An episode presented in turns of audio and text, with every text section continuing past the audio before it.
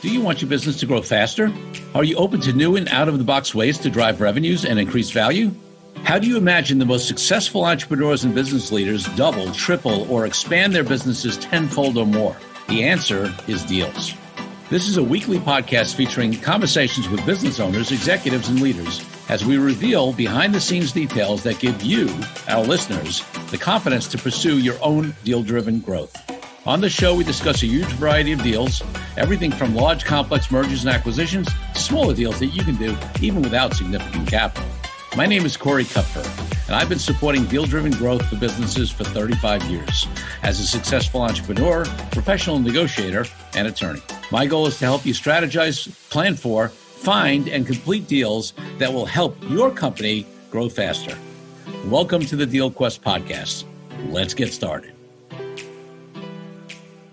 Jay Goldman is a New York Times bestselling author of The Decoded Company, Forbes Technology and HBR Advisory Council member, and co founder and CEO of Sensei Labs. Jay thinks he might be the luckiest guy in the world because he got to co found Sensei Labs and spends his days working hard to invent the future of work alongside his amazing crew. He's focused on technology design and the art of leadership. In addition to writing the book, The Decoded Company, he also, as we say, contributed to the Business Review. He frequently speaks to teams and companies about the future of work, including including TEDx, NASA, Harvard Business School, Google, and Twitter's world headquarters. Jay, welcome to the DealQuest podcast.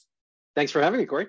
So, listen, I know we're going to get into all that great background and we're going to talk about post merger integration. And you've had some experience doing a spinoff and raising capital and all this great stuff that relates to deals. But before we get to any of that, I want to take you back to when you were a little kid growing up, maybe 10, 12 years old.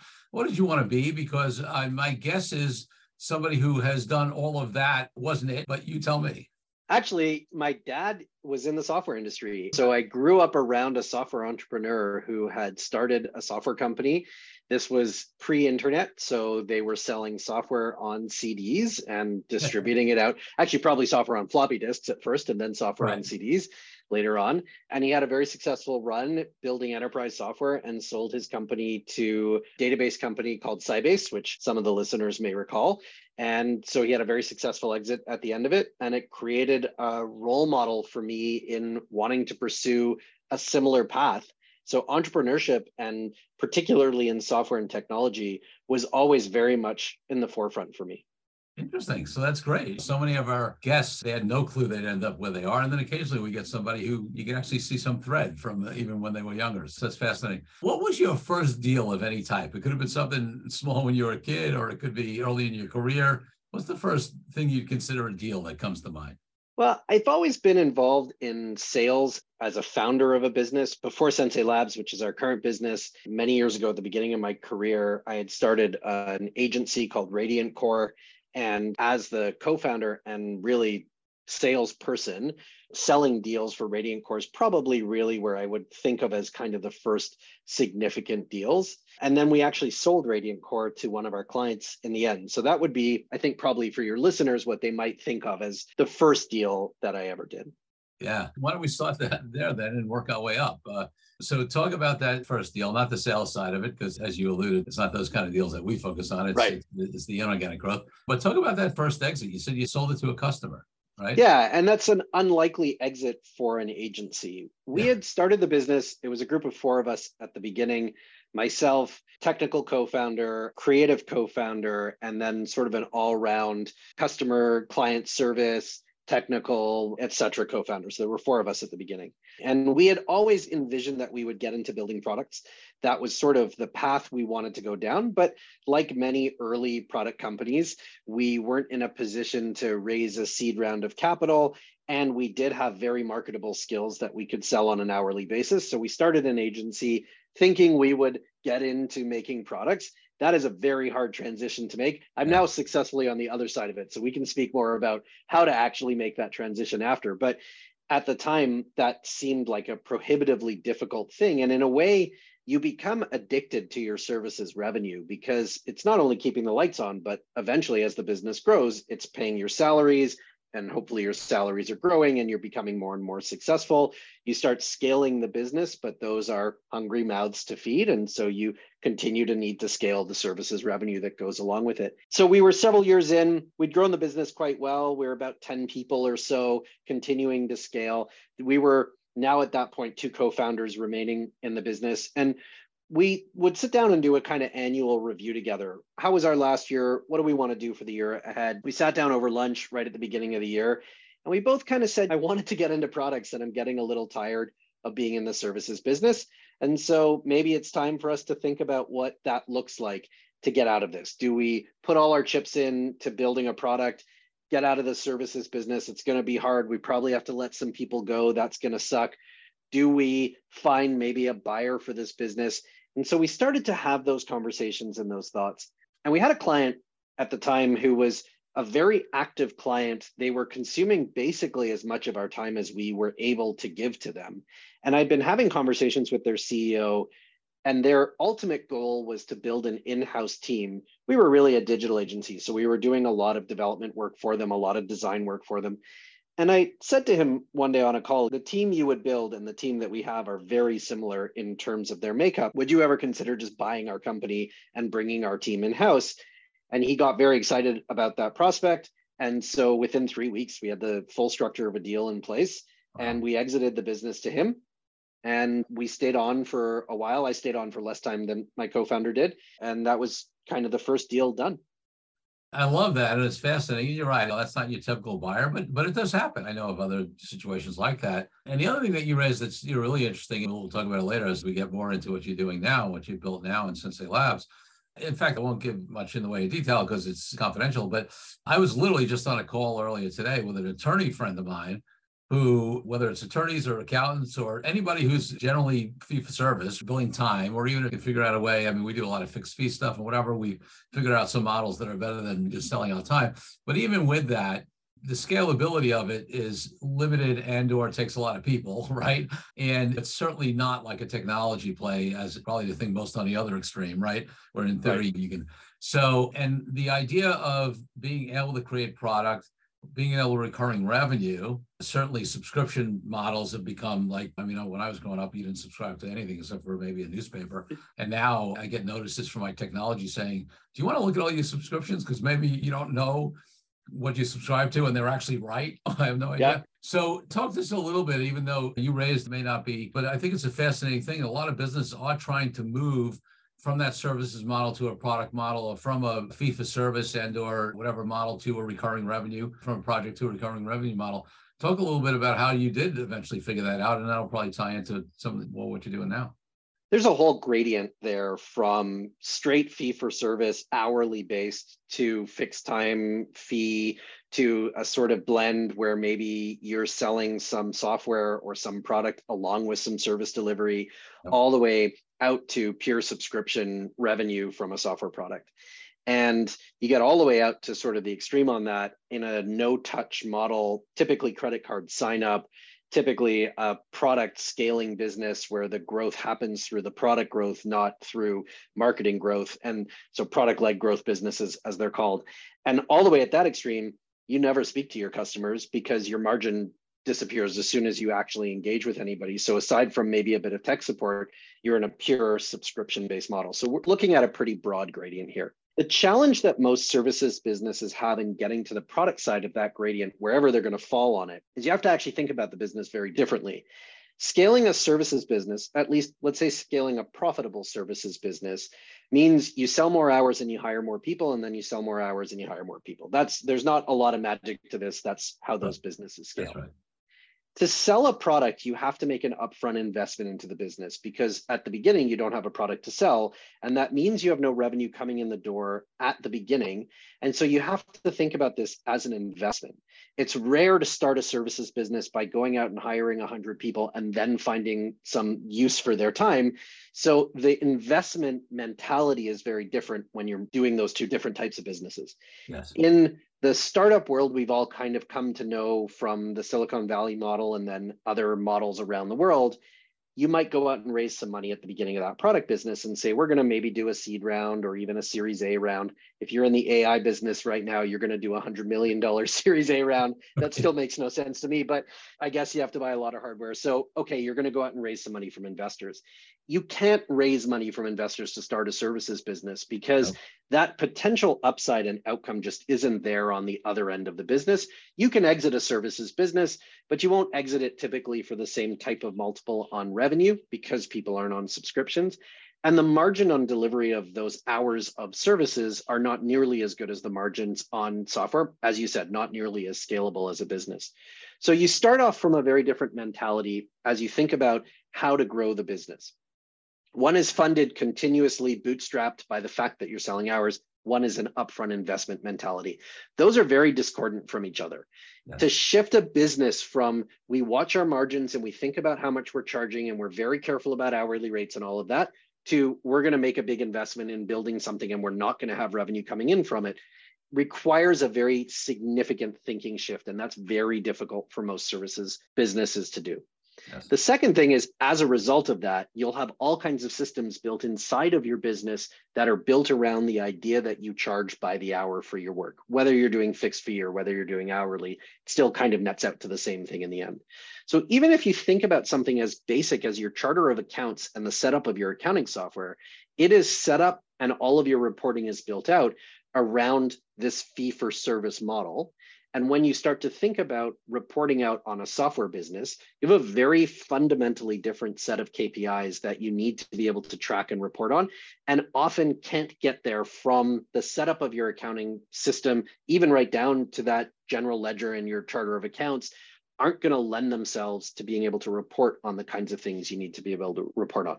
So if you think about something like you're a services business and you charge by the hour, and you want to become a software business and you're going to track annual recurring revenue, those two concepts are radically different from how you track it, where the data lives, how you're going to report on it, what those dashboards look like, even if they're in Excel. That is a big shift to make as a business. And then I'd say the last thing is people. You hire a certain type of people to work in a services business. Some of their skills will be the same as you need. So if you're a web development shop and you're charging for the hour to build websites for people, and then you decide to build a web app, you've got developers who are skill set are probably applicable across both. There's some differences here. You may not think about performance the right way if you're going to build a highly scalable web app compared to some websites for clients. So it may not be a complete mapping, but close enough. You'll have lots of people in your services business, though, whose skill set is not applicable. And so now you have to think about how you're going to make that shift. And that creates a lot of negative energy in the business. If those people get wind of the idea that you're thinking about becoming a product company, they're going to fight pretty hard against that shift because it's their jobs on the line. And that means you're going to have to part ways with people, which is always a scary and difficult thing to do. There are lots of examples out there of this failing. There are few examples of it succeeding. It is a very difficult transition to make. I can tell you a little bit about how we made that transition. Yeah, I'd love to go there, but let me just take a moment. I want to just sure. highlight a couple of things you said for the audience. One is if there's anything I talk about that maybe people get, I don't think the listeners get tired of it. In fact, the comments we get, they appreciate it, but I talk about it a lot, is mindset shift, right? Anytime we're going to, whether it's becoming an entrepreneur from an employee, whether it's becoming a deal maker from being an entrepreneur, because there are plenty of entrepreneurs who build their business organically, but they're not deal makers. It's a different mindset. And certainly this shift from service business to product business, it's, it's a different thinking, right? It's a different mindset conversation. And without the mindset, I don't care what tools or whatever, it's not going to happen. So I wanted to just highlight that point. This is a great entree for you to talk about Sensei Labs and what it does, how you developed it as a product, as a software company in an area that that a lot of other folks actually do through maybe consultants, right? Who actually do bill their hours or project fees. Right. So, you know, I think it's a good segue right into that. Yeah, I come back often, and I think as an industry, we come back often to Marc Andreessen's quote that software is eating the world.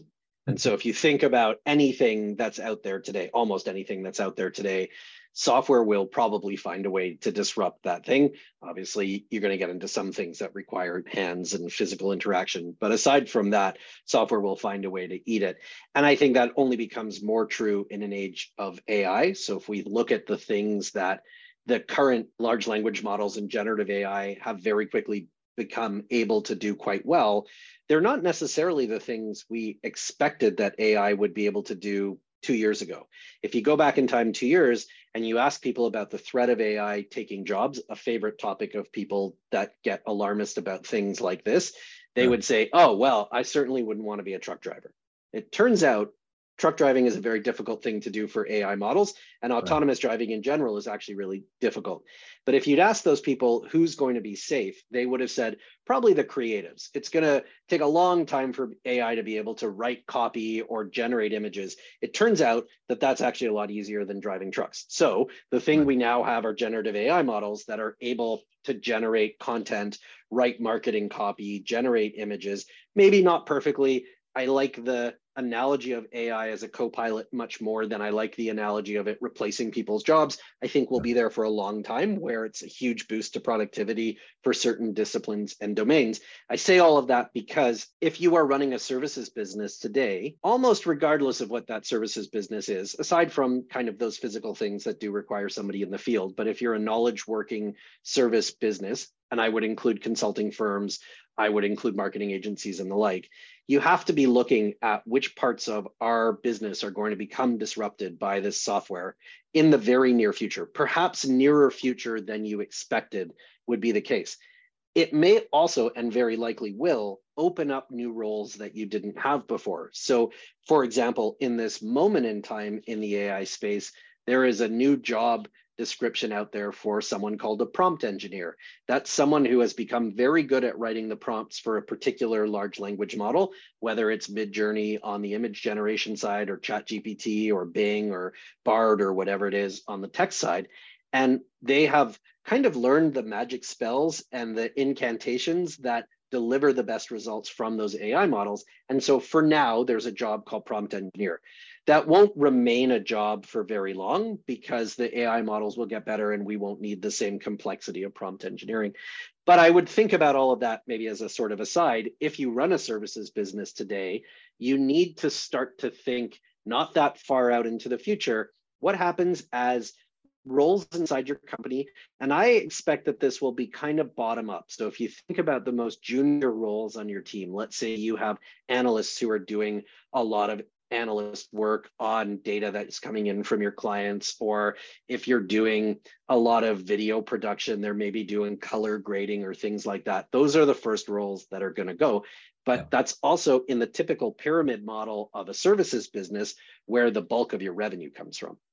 So if you have few people at the top who are your sort of top billers and earners, from an hourly rate perspective, but they earn the fewest number of hours. And then down at the bottom of the pyramid are the workers who earn the majority of that. That's where that AI layer is going to come in first. Anyway, that wasn't actually the question you asked, but I think no, it's no, relevant but, to the, I'm, the topic. I'm, I'm glad you I'm glad you went down that maybe we'll call it tangent in terms of the question, but it's important because it's such a important thing. I just I recorded it'll probably air a couple of months before this episode, but I recorded a solo cast in which I was looking at where I was just doing a state of like the first half of the 2013 deal market, right? And we looked at some of the stats and read some articles on where VC money was going, and there was certainly a pullback, significant pullback in, in VC and, and private equity investment. But the huge exception to that, right, was AI. AI funding was off the charts, right? So that's the area everybody's talking about it. And I think you're right. I'm not necessarily in, in the way. I mean, whenever I see the technology shift, and I've been around a while now, it's so interesting, and this comes back to the mindset conversation. So interesting. Some people are like on the cutting edge of it. It's going to change the entire world. It's going to take over everything, right? And this is not just with AI. It's happened before with other stuff, whether around mm-hmm. the network. Mm-hmm. Right?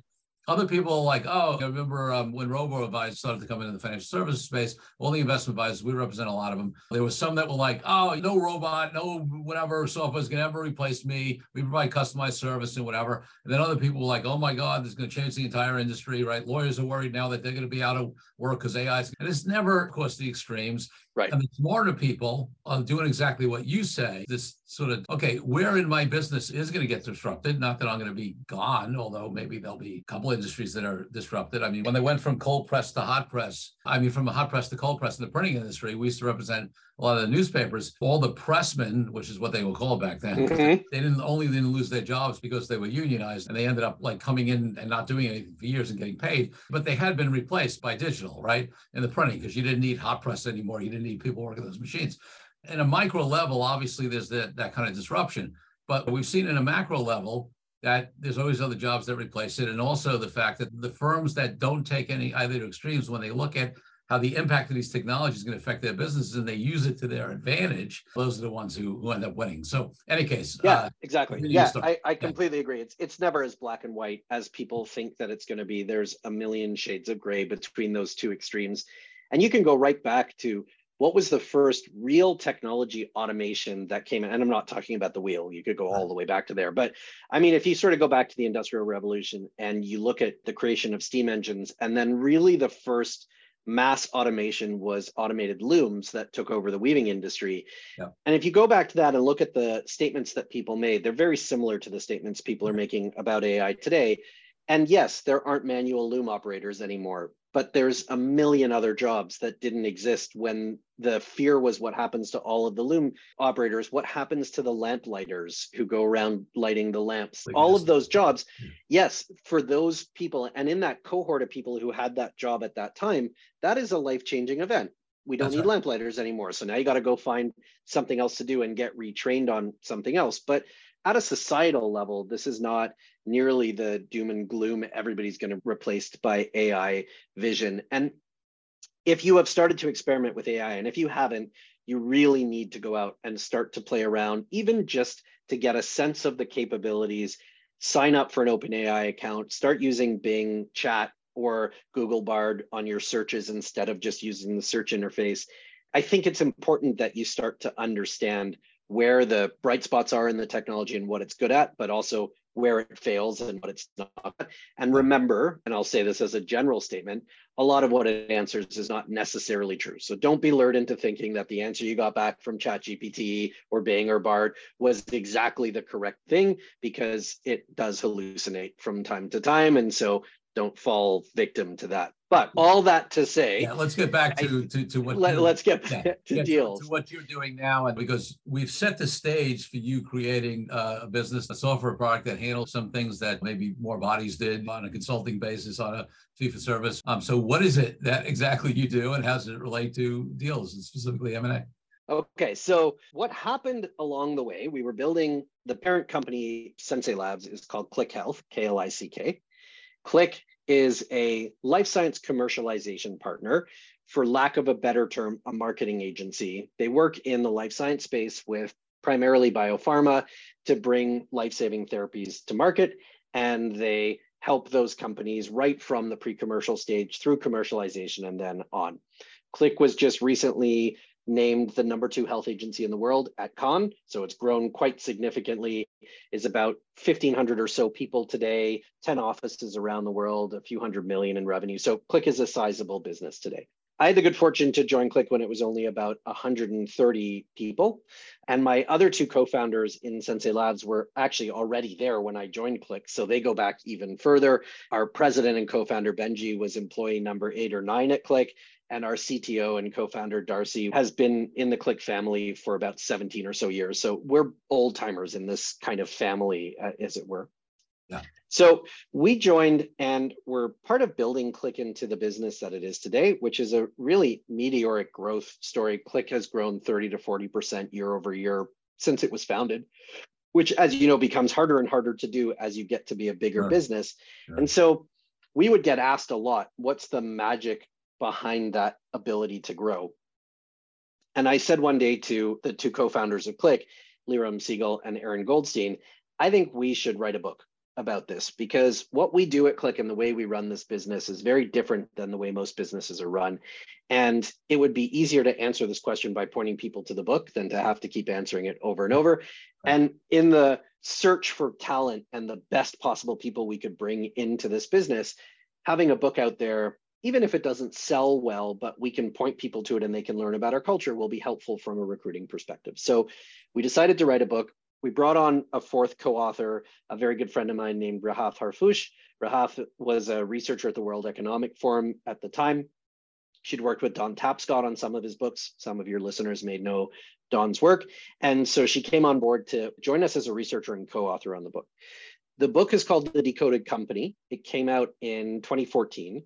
And we got extremely lucky with the timing of the book. We wrote a book about big data and talent centricity at exactly the right moment in time, yeah. exactly when those two things became really big topics.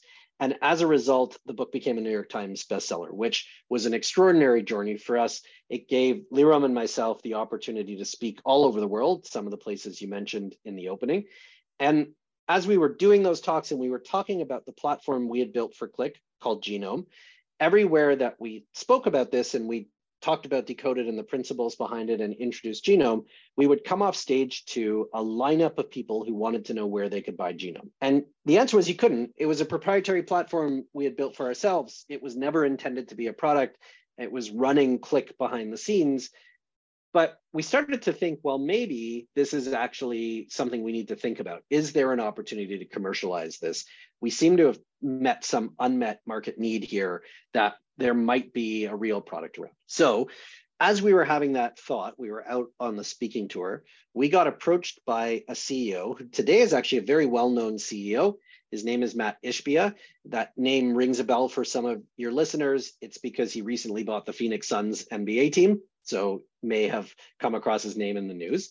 Mat is an extraordinary leader and CEO. He had been on a tour of our office at Klick and seen a demo of Genome. And so he kept trying to get us to sell it to him. And we kept saying, it's not for sale. You can't buy it. And eventually he got tired of that answer. And he called us and said, look, I'm either going to build the system for myself or you're going to sell it to me. But if I have to go and build it for myself, you are no longer allowed to call yourselves entrepreneurs. And that was like, we're entrepreneurs, like that's our thing. So that was like the gauntlet. Okay, fine. Mat, we'll sell you the system. You can be customer number one. He negotiated us into a 10 year subscription agreement on the first subscription we ever sold because he believed that this was going to be a really big platform and he wanted to secure that customer number one spot in the history of Sensei Labs. And so we signed our first subscription deal in January 2015. Took us about six months to get the platform ready for anybody outside of Klick to use. We had all kinds of funny things happen through that journey where we discovered places that engineers had just made decisions that made perfect sense if you were building this to work inside of Klick but no sense at all if you weren't, like it only worked in Eastern Standard Time. Or the chairman of Klick at the time, Peter who was the third co founder, had to be the chairman or else the entire platform didn't run. Things like that. And so we had to make some changes to adapt this into being a product that other companies could use we launched with uwm in june 2015 and it was a great success for them. And they continue to use the platform today. Have actually renewed that initial subscription agreement out till 2030 so they continue to be a great customer of ours today. And every single team member at uwm uses our platform every day and it's helped in a small way to power their growth to be the number one mortgage lender in the US today. So that's a great mutual success story that came out of that. As that started to happen, we started to think about what would be the conditions for us to deem this a successful enough experiment that it needed to live outside of Klick. So we started to add a few more customers and experiment with different industries, different company sizes, start to figure out where the software really worked well. We had the very good fortune for one of Klick's largest pharma clients to come to us and say, We've heard about this platform you have. We have a very particular challenge in that we are launching a new blockbuster drug in the pharma industry that means over a billion dollars a year in revenue in 26 countries. And we are currently tracking that in Excel spreadsheets. So that is status quo, unfortunately, for large enterprise. I'm sure many of your listeners are immediately having cold sweats thinking about the very large program they're currently funny, running. It's funny to twitch. Yeah. yeah, exactly. This was actually the craziest Excel spreadsheet I've ever seen. And I've seen lots of spreadsheets in my days, but this was things like change the background color of the cell to indicate the status of the task that you were working on, or copy icons out of one tab and paste them into a column in another tab to show which team is responsible for this task. It had tons of visual basic macros that broke every single time you tried to run them. So this was really sort of Excel hell on steroids, if you want to think of it that way. And so we looked at this and we said, yeah, sure, we can solve this for you. And they said, if you can, this is a, a kind of a blank check problem because if you think about the scale of a billion dollars a year in revenue, if you miss your launch date by a day, it's several million dollars in revenue. And so they didn't really care how much it was going to cost, which is a great problem to have. And I highly recommend that you go out and find one of those problems if you can. They are really the best kind. So we built them a new feature on top of the platform that we today call Conductor and is really what we sell today in market.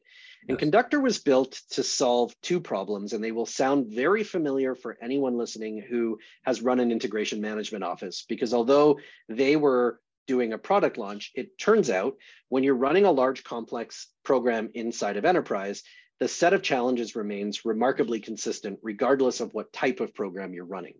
So in their case, they had a large matrixed organization. They had 26 countries, which had country leads. Each country's team was made up of a cross discipline group of teams.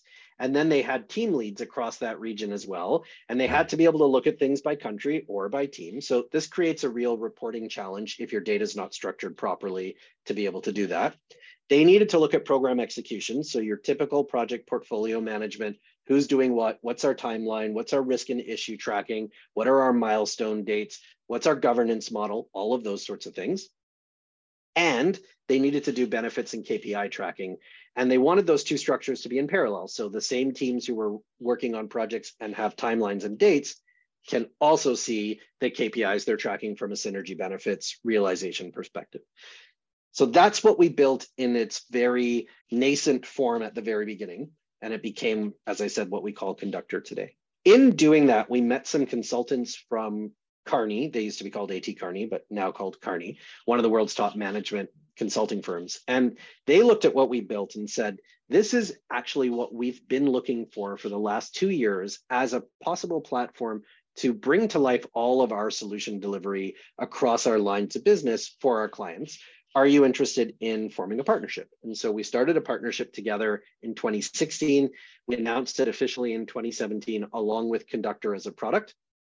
And we've been building together ever since. We've done well over 100 installs today across their client base, all Fortune 500 and 1,000 companies around the world across six continents who are doing a set of things, including quite a lot of post merger integration and integration management offices, a very typical thing for a management consulting firm like Kearney to get hired for. Also, including quite a lot of private equity, where we've been brought in on value creation plans and value creation plans that typically will have some inorganic growth component to them bolt-on acquisitions as part of a platform play. And so you're into now more of a serial acquisition model where you're going to run the same playbook on a repeated basis. So that's where we've kind of got to today as a business, and we can talk more about that. Along the way, we also raised our Series A, and so certainly a deal there that was when we'd reached that set of conditions that we thought was the right moment to separate Sensei Labs from Klick and spin it out as its own entity. And that's really the question we started off on, which was how does a services business successfully spin out a product company? Yeah, I love it. Let's take a break from the show for a minute so I can invite you to a new way to determine your deal readiness. I created a fast and easy assessment that will determine exactly how deal ready you are. Once you complete the assessment, I use your responses to identify the obstacles that are holding you back from being a deal-driven growth genius. It's as easy as heading to coreykupfer.com slash assessment. That's coreykupfer.com slash assessment and filling out a few multiple choice questions. I'll be checking in after the episode to see what your results are. Now back to the show.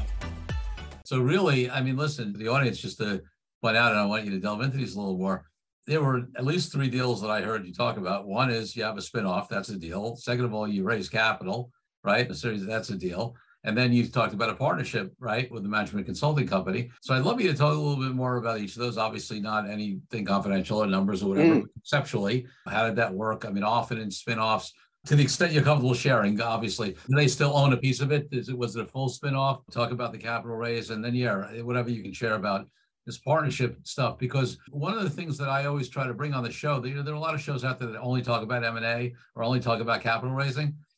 We specifically talk about anything that's a deal, meaning for us, inorganic growth type deal, not sales, right? Right. So we talk about business partnerships, joint ventures, strategic alliances, licensing sure. deals. all these other ways. And I think sometimes those kind of business deals are underrepresented because you hear so much about capital raising and M&A, right? And those are deals that can really, really make a difference. So whatever you want to tell us, it's interesting about all three of those, but I definitely want to hear whatever you can share on that last one, because it's one that I often ask people if they're trying to get into a new market or they're trying to get into an industry or particular whatever, have you thought about who already has access? So it could be a channel partner, it could be a business partner, or do you do a joint venture, strategic, some sort of business partnership, however it's structured, to be able to accelerate that and so many times, again, going back to mindset, they haven't, right? They're trying to do it organically. They're trying to break into a new geography or a new industry or whatever. They're banging their heads against the wall because their organic sales efforts aren't working. But obviously, you significantly accelerated your market penetration through this relationship. So, any case, Let's uh, start with the capital raise and the spin out because they're very much linked together. Our condition for spinning the business out, and it's not an inexpensive thing to do properly. So we didn't want to do it unless we were sure we were going to raise capital, and we needed to do it in order to raise capital. So the two are very tightly linked together. The challenge with doing this, and I would encourage anyone listening who's considering doing the same thing to take some of those steps as early as possible because there are fairly significant tax implications to taking those steps later, particularly around IP transfer. Yes. If you start building a product inside of your company today and you start to build up IP around that product, and that IP becomes valuable because you have customers paying you for it in some sort of subscription or licensing model, then you're assigning a value to the IP as well as the potential R&D cost and other components that went into building that IP. And the further you go down this journey, the more valuable that IP becomes. So when you get to the point of a spin out or a carve out, you'll have to handle the value of that IP as part of that carve out transaction. And it can have a fairly significant implication to the business not only because there's tax issues that might apply, and none of this is legal or tax advice, so please go talk to someone who actually is certified in doing these things. Yes. But generally speaking, you may have some tax issues. You may also inadvertently create an environment in which you want to take some of your team members from the parent company, put them into the spinout, incentivize them with a stock option plan and ownership, which also is one of those things that's quite different between technology companies and services businesses. Yep. Rarely in services businesses is there a concept of an employee stock option plan and ownership. Generally, if there's some sort of profit sharing model, it is actually a bonus structure or profit sharing model, not so much an equity model. And that's a difference when you move over into the more sort of technology and software side of the world. But also consider that if you start a startup today, so Corey, let's say you and I go out and start a business and we say, well, there's two of us, we're just going to split it 50 50. Great. We're co founders of a business worth zero dollars. So although we own 50% of the shares each, they have no value. If we transferred in now some piece of IP that might be worth at this point several million dollars, we've actually now created a value for the business. It now has an enterprise value. And so those stock options we start granting people may be either at a strike price that is unattractive to them or potentially underwater, depending on how we've structured this and done that spin out. So if you're starting to think about this today, it may be beneficial to set up that corporate structure and build the IP in the subsidiary, even if it's 100% owned earlier in that process than you might have done otherwise and the cost of doing that early when there isn't much to do related to the value of it is much simpler than doing this later.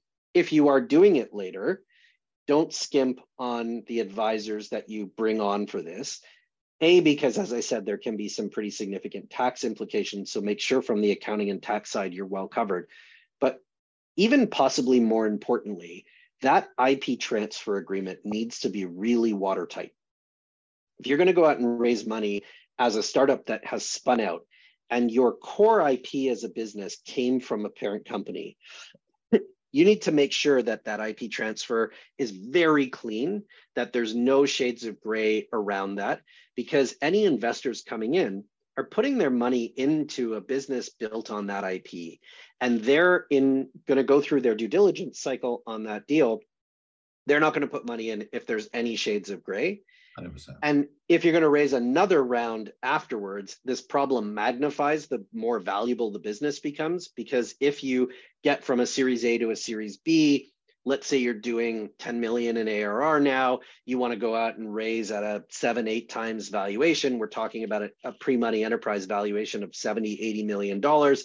Someone's going to come along and want to put in a 20, 30 million dollar check their level of due diligence is going to be a lot higher than the level of due diligence that happened in an earlier round. And if they get to that point and say, oh, but it's really unclear who actually owns this IP, they're not going to put money into your business. So mm-hmm. make sure that you're really, really tight on that if you're doing that at an early stage. One of the things we discovered in going out to raise money from a, a business that was about to be a carve out is it creates a really strange situation where we became labeled very much as what the industry calls a tweener. We were in between a seed and Series A round. And the problem was that we had built up a good amount of revenue, but we weren't a separate company and didn't have any of the processes and systems in place that you would expect a software company to have. And this is part of the carve out from services to software.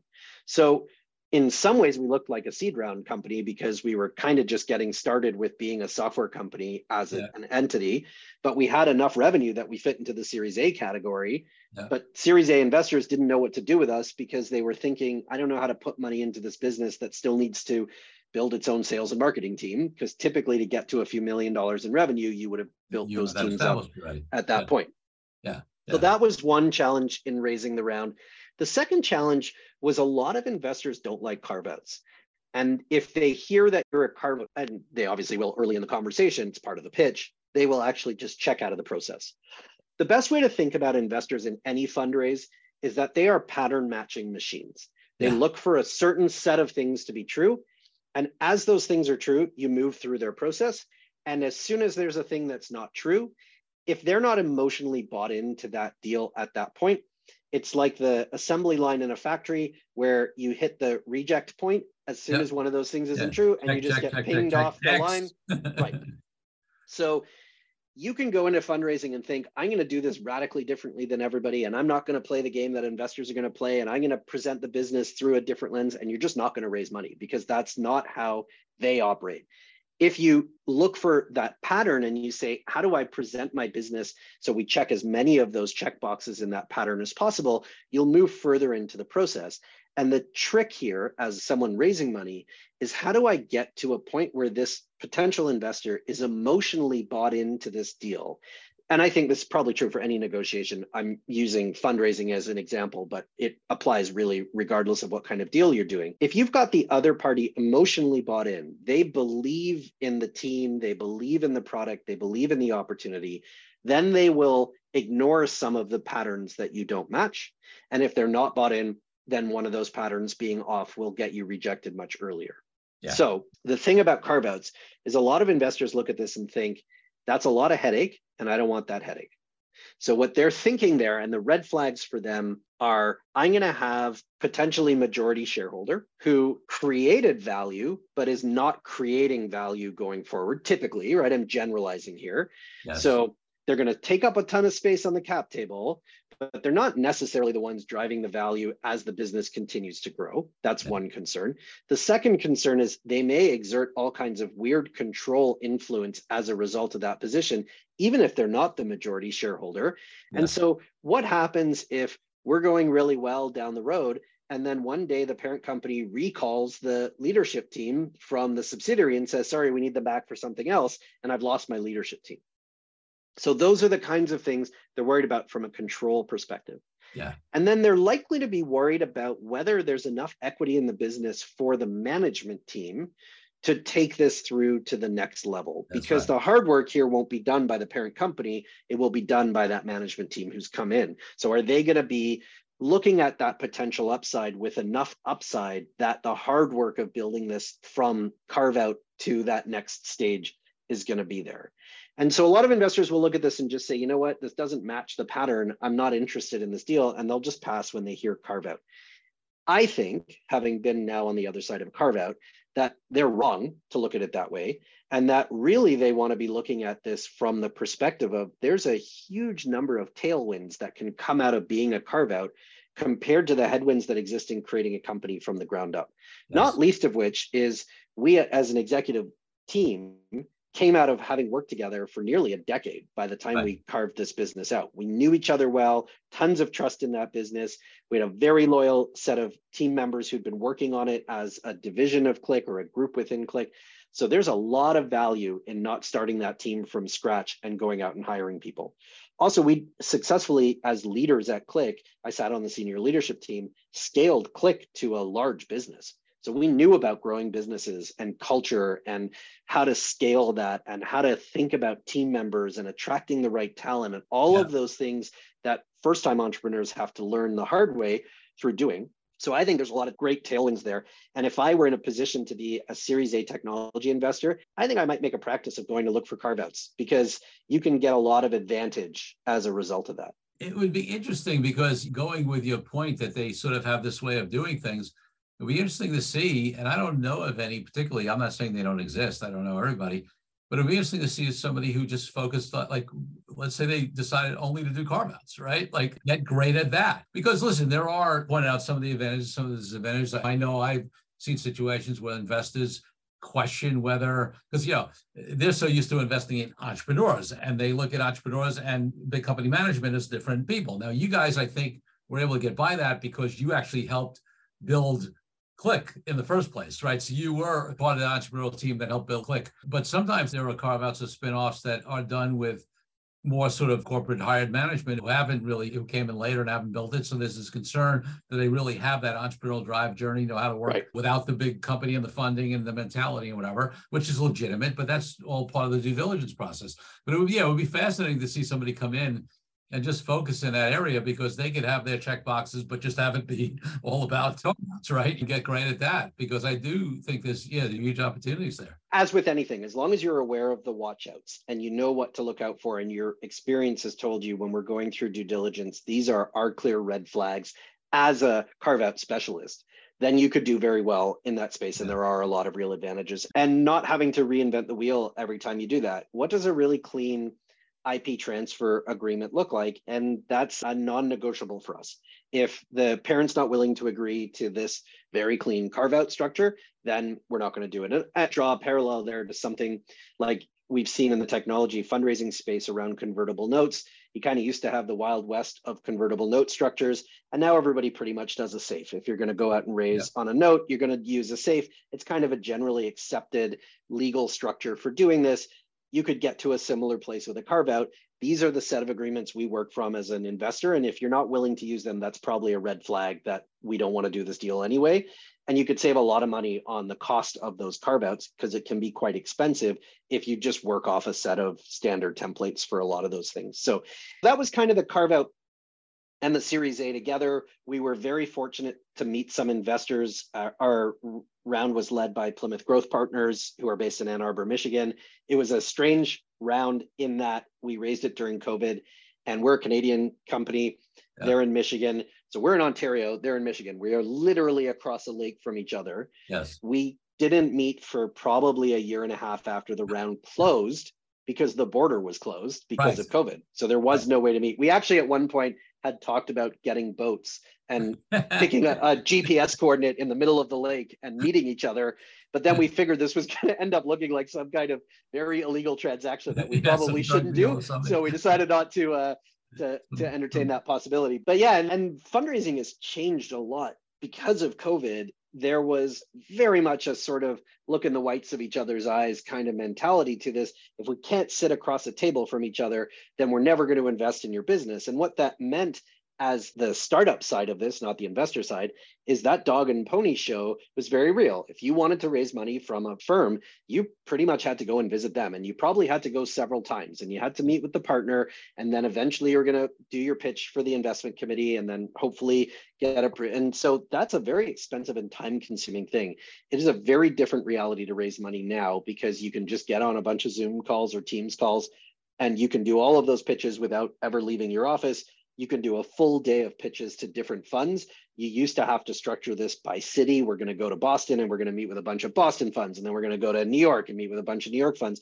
And now you can just do a packed day full of doing pitches. So it's much more efficient from a fundraising perspective. But anyway, our round was led by Plymouth Growth. I am very happy to say that two years into running this business, we still love them, which I think is very rare in the right. Series A world for a CEO to say, We've had great experience working with them. They have been amazing board members. They have helped shape the business in a very positive way, but they're hands off when they don't need to be hands on. Yep. Same experience with our parent company, who have also been amazing. Leerom sits on our board. He's been an excellent board member. The parent company has been nothing but supportive to everything that we need to do as a business. And so it's that part has just been a, a great experience. And it's set a very high bar for us on what we would look at exactly for yeah. our next yeah. round and who would be willing to accept as investors in a series B. No, it's interesting, and I'm not saying we've seen plenty of them that don't work out, but I know more folks who've been happy with their investment partners at various rounds than the uninitiated at least would think because the press the things you hear about are the ones that go bad right the right. ones that are working you don't really hear a lot about so listen i'd love to go even further down that road. We're going long already but just because it's so much great content and that's okay. But we did promise the listeners to hit a little bit yeah. at least on this partnership with the management consulting firm and then i want to close out with my last couple of questions. It's important enough at least spend a few minutes on that yeah, and Corey, I'm also happy to do a part two if there's yep. interest from your listeners. If they've been listening along and have questions they'd love to see us cover, I'm happy to come back on. We can answer a bunch of questions from them. I've made an offer now to your listeners on your behalf, I guess, but if there's interest, I'm happy to come back on. Yeah, so let's talk about partnerships. Partnerships are a really tricky animal because they work well when your business interests are as aligned as possible but it's very rare to find businesses that have alignment between your interests. And figuring out where those tensions lie between your two business models is the most critical part of getting to a partnership that works successfully. You'll never find a partner that has 100% alignment because that would mean that they were you. There's no other way for you to get to 100% alignment. So when you think about the model between a software vendor and a partner, let's use a consulting partner as an example. It really applies to any professional service business. And our partnership with Kearney has been an amazing foundation for us to build a very successful partner program on where we now work with other consultants and systems integrators and others. There's a, a lot of common parallels though in the professional service business. So let's use management consulting as an example. Your partner will never care as much about selling your software as they will about selling their services. The only way that you might find someone who cared as much about selling your software as you is if they were a reseller and the only thing they sold was your product. But that's never going to exist out there. And so as soon as they have two SKUs that they're selling, then 50% of their attention is divided between those two SKUs. And the reality, if you're talking about the reseller market, is they have a thousand SKUs or 10,000 SKUs, right. and you're never going to be as important to them as somebody else in that set of SKUs. Even if you get to be their largest reseller and you're their largest vendor, you still don't dominate 100% of their attention. And so you have to think about this as you are much more important to yourself than you are to your partners in a services model, they are built and structured, their compensation plans are built and structured around selling services, whatever their service is. So if their partners are out selling, and typically professional service firms follow a partner based structure, it may not be partner ownership, there may be some complications behind the scenes, but essentially, most professional service firms follow a model where there's a partner. That partner runs a fiefdom within the firm. They are usually responsible for their own sales. It's a sort of eat what you kill model. So they go out and they sell, and whatever they sell is what their team does. And they typically have some sort of revenue commitment to the partnership where they have to deliver at least a certain volume per year. They will have some people under them. Those people will have different titles depending on what type of partnership you're selling with. And so they will probably not be the ones who are doing any of the implementation work, but they're the ones who are out there closing the big deals. Their entire comp model is built on selling services. So when you come along and you build a partnership together, they will never care about selling your software. They will only ever care about selling their services they tend to be very mercenary about that and it makes perfect sense. It's exactly what their model suggests that they should do. If you follow the money in any model it's a good way of figuring out what people's aligned behaviors are going to be. Doesn't mean they're not nice people. We love the partners that we work with but fundamentally bottom line for them they get compensated on selling services not on selling software. You need to figure out how selling your software helps them sell more services. And that's what I mean by alignment between your business models. Because if your software is just an add on and it's kind of annoying and it's an extra thing that they have to talk to their clients about, and maybe it even puts their deal somewhat at risk because it's this extra cost they have to figure out how to explain, they will never sell any of what you do. Yeah. But if you can align yourself to helping them to sell more, then they will happily sell your software as part of that. Yes. So, what does helping them sell more look like? In our case, when we work with partners, it actually means helping them sell more when they're in sales mode. So they will use our platform Conductor. They'll build out a pre-configuration or a template in Conductor. We call them fast starts. So they'll take one of their service deliveries. Let's talk about a management consulting firm that's doing merger integration. They'll yep. build out a fast start around what does an integration management office typically look like, the structure of the work streams and projects and tasks they need to do, the KPIs they need to track, the dashboards and reporting they're going to want to represent that on, maybe even some workflows. We have a no code workflow tool. They'll structure all of that as a fast start. Think of that as their IP in our platform. They always own that. It's owned by our partners completely. And they'll go out and use that in sales pitches. Our partners find that when they pitch their services with Conductor as part of the offering versus the times when they don't, they typically close about 20% more business with Conductor. That's a huge difference hmm. to a consulting firm. And what they find is often in the places where they weren't the incumbent. So when they're going head to head with another firm, that's where they'll close more business with Conductor. I think having spent a lot of time looking at this and talking to our partners and understanding why, it's a confidence factor. When they go in and they aren't the incumbent, the incumbent is most likely going to win that next piece of business. Sure. It's a sort of better the devil you know kind of piece to that. We've worked with them before. We know where, you know, they're good, where they're bad, but at least we know and okay, we're just going to go with them again when you're head to head on a services business, typically your pricing is not that different than your competitors. Your set of services aren't that different than your competitors. You've got right. You've got a slide in your deck that explains how you're going to deliver this. Your competitor has a different slide. It's the same thing in the end. So incumbent typically wins. If you go in with something that really differentiates you, that gives your prospect the confidence to make that decision to not go with the incumbent because they look at this and say, okay, you've clearly done this before. You've got a structure to how you run this. We're going to be able to hold you accountable through this platform. Yeah, let's take a risk here and go with someone we haven't worked with before. the other way you can help win more business for them is what happens in the engagement and after the engagement. So, as a services business, and this is really important if you come from the software world because you won't necessarily understand this part of the services business. We have an advantage in that I came from the software world, went into the services business, and then went back to software. So, I understand both sides of this. If you're from the software world, what you may not understand is you're always selling your next engagement. So, you might sell in a million dollars worth of consulting or $10 million worth of consulting on this integration management, but it has an expiry date on that. And you've now got to go out and hustle for that next few million dollars worth of consulting or hundreds of thousands worth of consulting.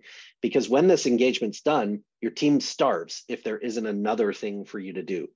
So helping you win more business up front is great, but helping you win more business downstream in that client relationship is even better because that's where you effectively get into a subscription model. If you can keep that client coming back, and they keep recognizing the value that you're providing, then you will more easily sell them more work than you would a new client that you have to go out and chase and pursue. Yeah. So selling more business to existing clients is always less expensive as a services business than it is to sell new business to new clients.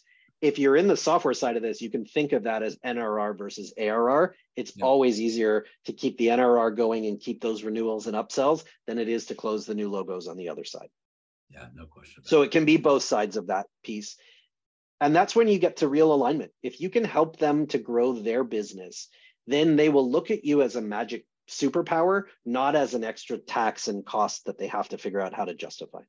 Love that. That's such a brilliant tip. And people in other industries can really apply that. I always talk about, hey, you can always figure out where you're adding value to them. And, and your point is more so it's not like they may see that at the higher level, but you got the people who are actually the ones who are out in the field selling your product. What's the benefit to them? Not necessarily the CEO decided, oh, this could be another revenue source for us, but the people look at it as a headache. So that's a that's a great example. So listen, I'd love to delve into so much more with you, but we are over time here and we're on perfect time is what I'll say, because everything you've done has been so valuable. I'm sure the audience, I mean, this is one of these interviews that is just packed with takeaways and things that people can apply. So we will wrap it up here for now. My second last question is just people want to find out more information about you and your company and books or anything else you want to promote, uh, where should they go? Yeah, you can find the company at senseilabs.com, S E N S E I L A B S.com. You can also find us on whatever social network you look for. We're particularly active on LinkedIn, so you can find us there. We do a regular webinar series for people who are interested in the topic of orchestration.